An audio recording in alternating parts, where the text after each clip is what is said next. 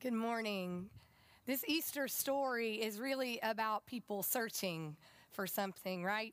Three women come searching for the body of Jesus Mary, Mary Magdalene, and Simone.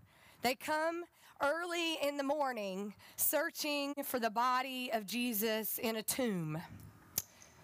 This Easter story isn't just the Easter it isn't just some story that was that that's about something that happened over 2000 years ago. This is our story.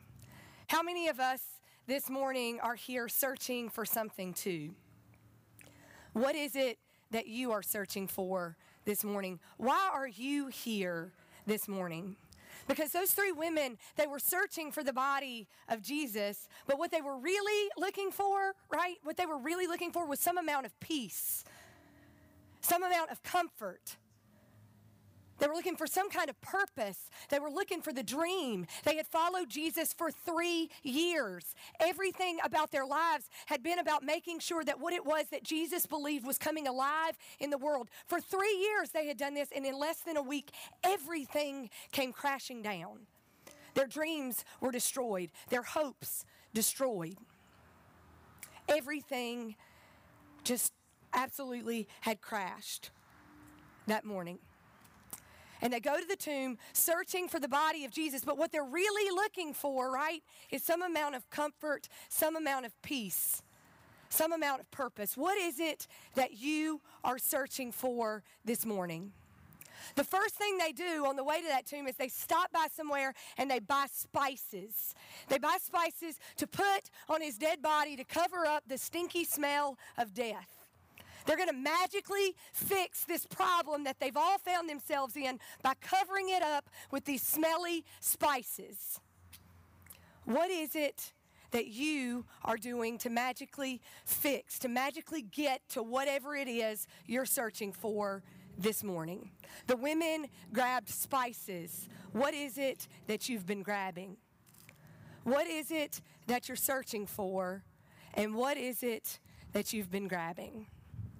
Maybe, like those women, you know what it feels like to drag yourself out of bed early in the morning before the sun rises and to go out looking for some way to make some kind of difference in the world. Maybe if I show up at my job early enough, I can get enough done today that I will go home and feel worthy and good enough. Maybe, like those women, you know what it's like to get up early in the morning to start getting all the things done that you have to get done for the day. Maybe, like those women, you know what it's like, right? To show up exhausted and tired because the dreams that you've been searching for have crashed all around you.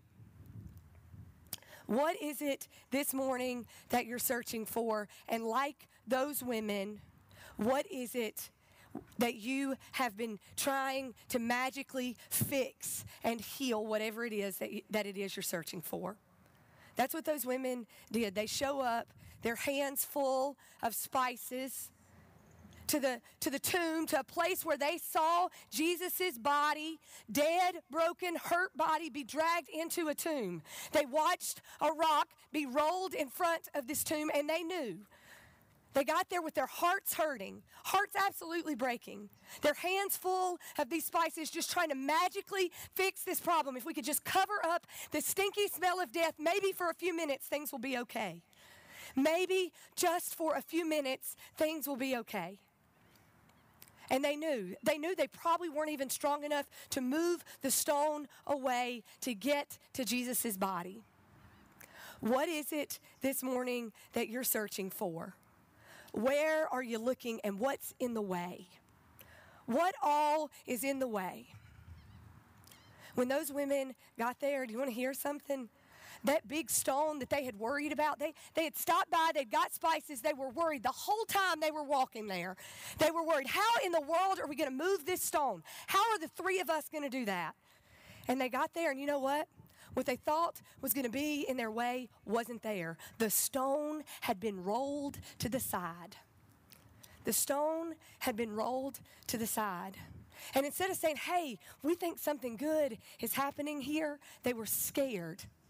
Scared to death, they looked in an empty tomb, wanting nothing more than to see the body of Jesus, to fix whatever it was that they were going to see with these spices that would at least make everything smell better and maybe even look better for a little bit. And they stick their head in the tomb. And do you know what somebody in, sitting in the tomb said? Do you know what the voice said when they looked in the tomb? Don't be scared. You are searching for Jesus. Don't be scared. You are searching for Jesus. This isn't just some story that was told over 2,000 years ago. This wasn't, this isn't just a story about women who went to a tomb and found a stone rolled away. The thing that was in their way of what they were searching for rolled away. Not there. This is a story where a voice, a voice that I believe is a voice of God, said, Do not be scared. You are searching for Jesus. And this morning, I want you to hear me. God is saying all over again on this Easter morning don't be scared. What you are searching for is Jesus. And whatever it is you've been clinging in your hands to magically fix all your problems, you don't need them. There is nobody to cover this that needs to be covered up. Those magical fixes that you have in your hand, they're not actually going to fix anything. Drop them. All Jesus needs is your open hands and, and for you to be amazed that the tomb is empty. And you know what these women did? It said that they were scared to death. They turned around and they left the tomb. This voice says, Go tell Peter and the other disciples, go tell all your friends that Jesus is not here. He is risen, the voice tells them. He is he's out on the road ahead of you. He's headed into Galilee. Jesus is already out ahead of you. Go tell your friends. And you know what the Bible tells us? That the women were scared to death. They were shaking with fear. And they didn't dare tell anybody. Because for a few moments in the midst of darkness and despair, they do what so many of us do when we start searching for things, when we start trying to put our magical fixes on things. We forget. We forget that Jesus promised to be a shepherd. If a hundred of us are eating bright, green, really good grass, if we're living in the way of God, doing exactly what we're supposed to do, if there's a hundred of us doing that, and Jesus says, and if one of you goes off looking for greener grass somewhere else, if what you think you're searching for, you head off somewhere else and you get lost from the pack of sheep and you're vulnerable and anything could get you, when there are 99, when there are 100 of you on the field and one of you leave, I'm going to leave the 99 who are doing what they're supposed to and eating the good grass of God and I'm going to go searching for you. And I'm going to drag you back to the goodness of what it is God offers. They thought that just meant that Jesus was going to do that while he was here on earth. But that was Jesus' promise forever and ever. That when we go searching for all the things that we think will magically fix our problem, that God goes and gets us from that greener grass and drags us back to the good stuff. They forgot for a moment that Jesus didn't promise that he was going to do that for the three years he was walking around in ministry. Jesus promised to do that forever. And they had forgotten about that for a few minutes. And so they left absolutely scared to death about what was next. This week, when I read that text over and over and over again, I said, It is 2021, sisters. Mary, Mary, and Simone, I'm gonna need y'all to go back to the tomb. I'm gonna need y'all to be excited that it's empty, and I'm gonna need y'all to leave because we know magic fixes aren't real in 2021, right? A vaccine has helped with a lot of things, but it's not going to fix the economic disparities that this pandemic has shown us. The kids are back in school, but it's not going to magically fix our work home family balance. Our work lives maybe aren't quite so chaotic as they were, but it isn't going to magically make us find, uh, try to find our purpose somewhere besides our work and our job. Those magic fixes, we know they're not working. And we still come here this morning searching for purpose. So, sisters, I'm gonna need y'all to go back to the tomb and I'm gonna need y'all to be excited that it's empty. And I'm gonna need y'all to go tell the world about it because we know our magic fixes aren't working. And this is what they did. After they gathered themselves together, after they realized these magic fixes weren't gonna work to fix their problems, they realized this that in every time, every time in our lives we go searching for magic fixes, God gives us a miracle. When we want a magic fix, God gives us a miracle. And He says to the women, quit looking back at everything that you've been looking at. Quit, the past is not going to fix your problems. Quit trying to cover up everything about the present. That's not going to that's not going to fix your problems. Look up. Have hope. Jesus is at work out ahead of you. And the miracle is the miracle is that the way for God's dream to still be alive is that Jesus is already at work out ahead of us, and all you have to do is roll your sleeves up and join in that work. God doesn't need anything else. God doesn't need those spices in your hand. God doesn't need whatever it is you think you need to bring with you. God doesn't need that. Roll your sleeves up and join in the dream. Have hope. Have hope. Look up. Look up and follow Jesus, who is risen. But I, it gave me hope that these women shook with fear because they understood the weight of this miracle. They understood the weight of this miracle that even though death had been destroyed, that you didn't need to be scared of, of dying anymore. We can follow Jesus no matter what the cost because Jesus has already defeated it all. And they began for just a moment to understand the weight of that promise. They began to understand the weight of that miracle.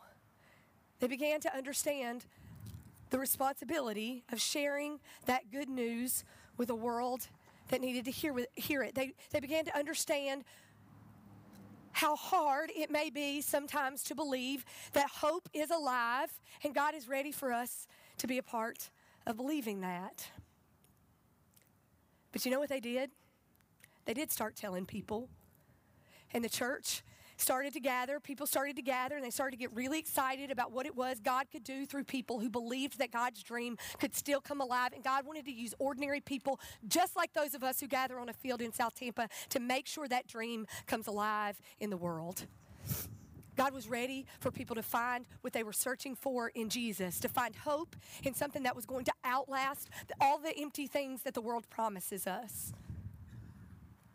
God was ready for that to happen.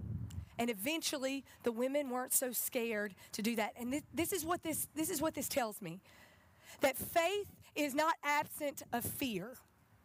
You can be shaken in your skin and still be doing what it is God is asking you to do. To still be following a hopeful and risen Christ to live out the dreams that God has for us. Here's how I see it, guys. We have two choices.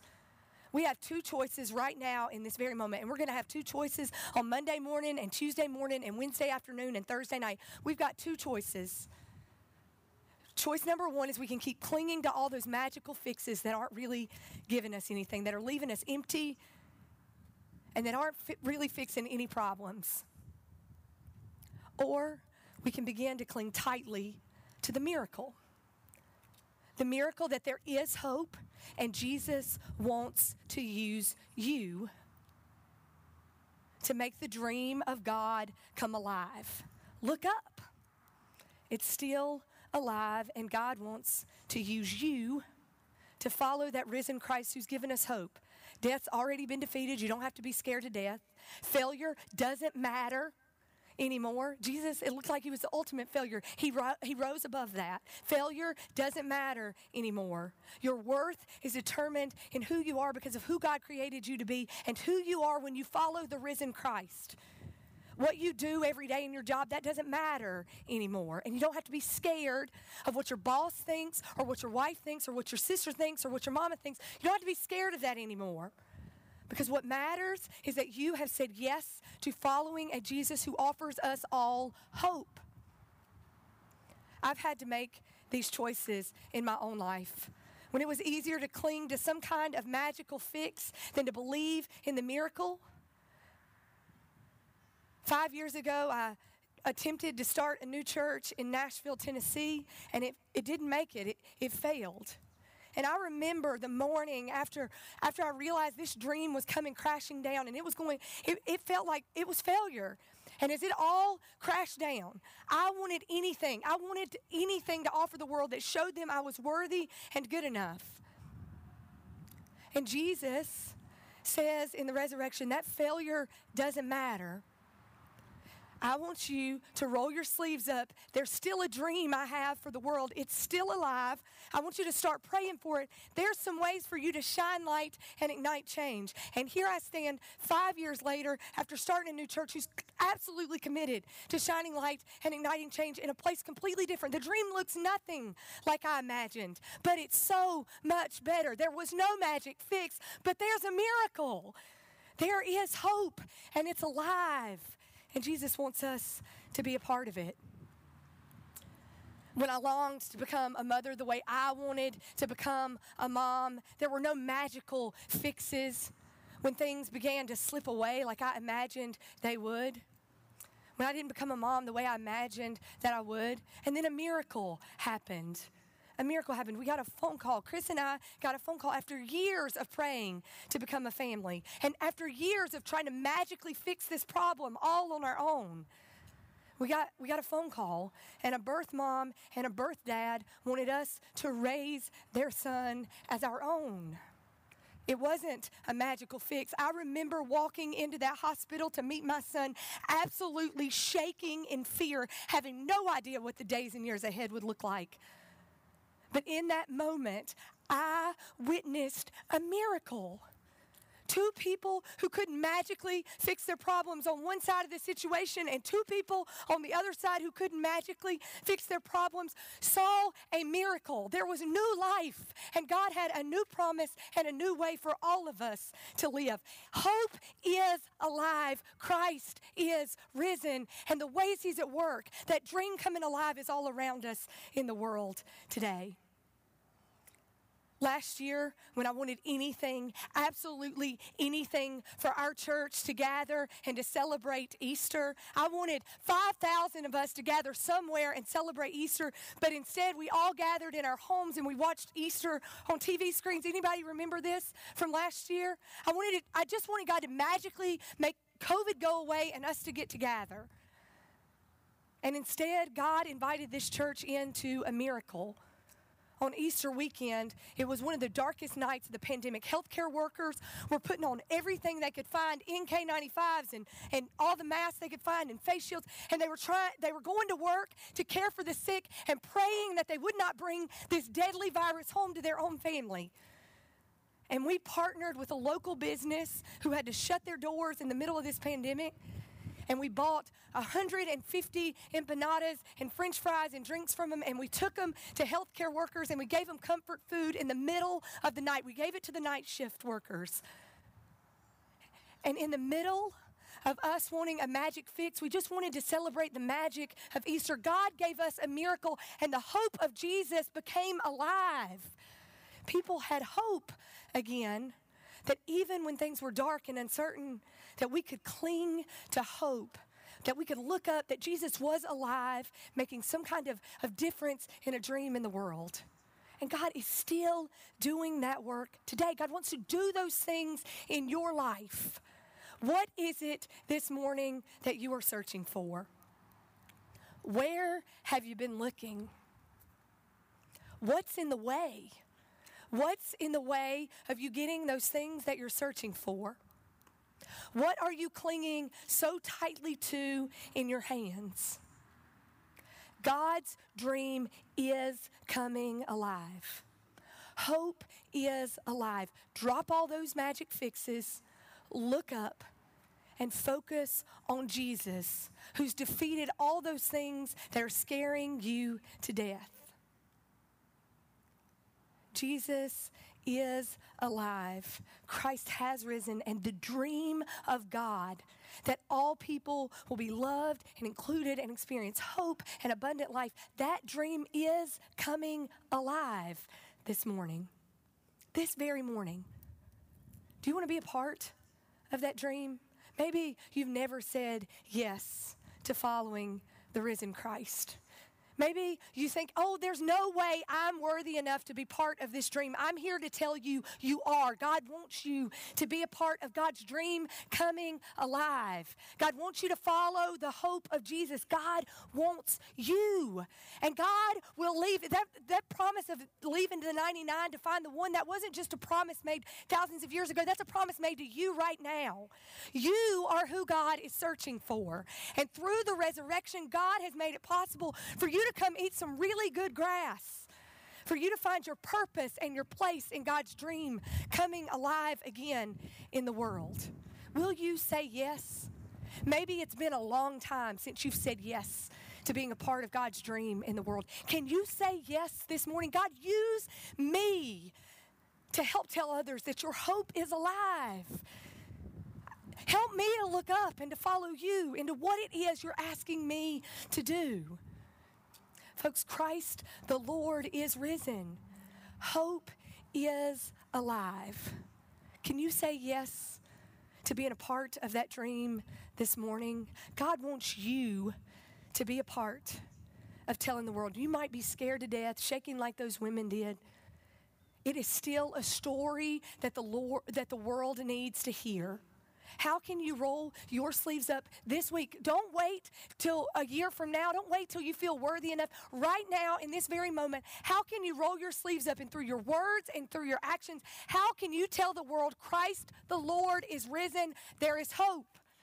God wants you to do that this morning in some way. That's the point of the resurrection. That we are proclaiming that there is a new way that we can find hope and life through Jesus. That, that what we are searching for can be found. Christ is risen, and Christ wants the dream of God to come alive, and God wants you to be a part of that. Will you say yes to that this morning and for the rest of your lives? Will you pray with me this morning? God, we thank you so much for the promise of the resurrection. We thank you, God, that whatever we're searching for, we can find right now through you.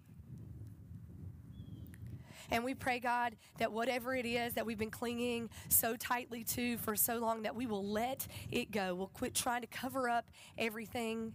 We'll quit trying to magically fix everything, and that we will cling tightly to the miracle that you are doing in the world making hope and your dream come alive.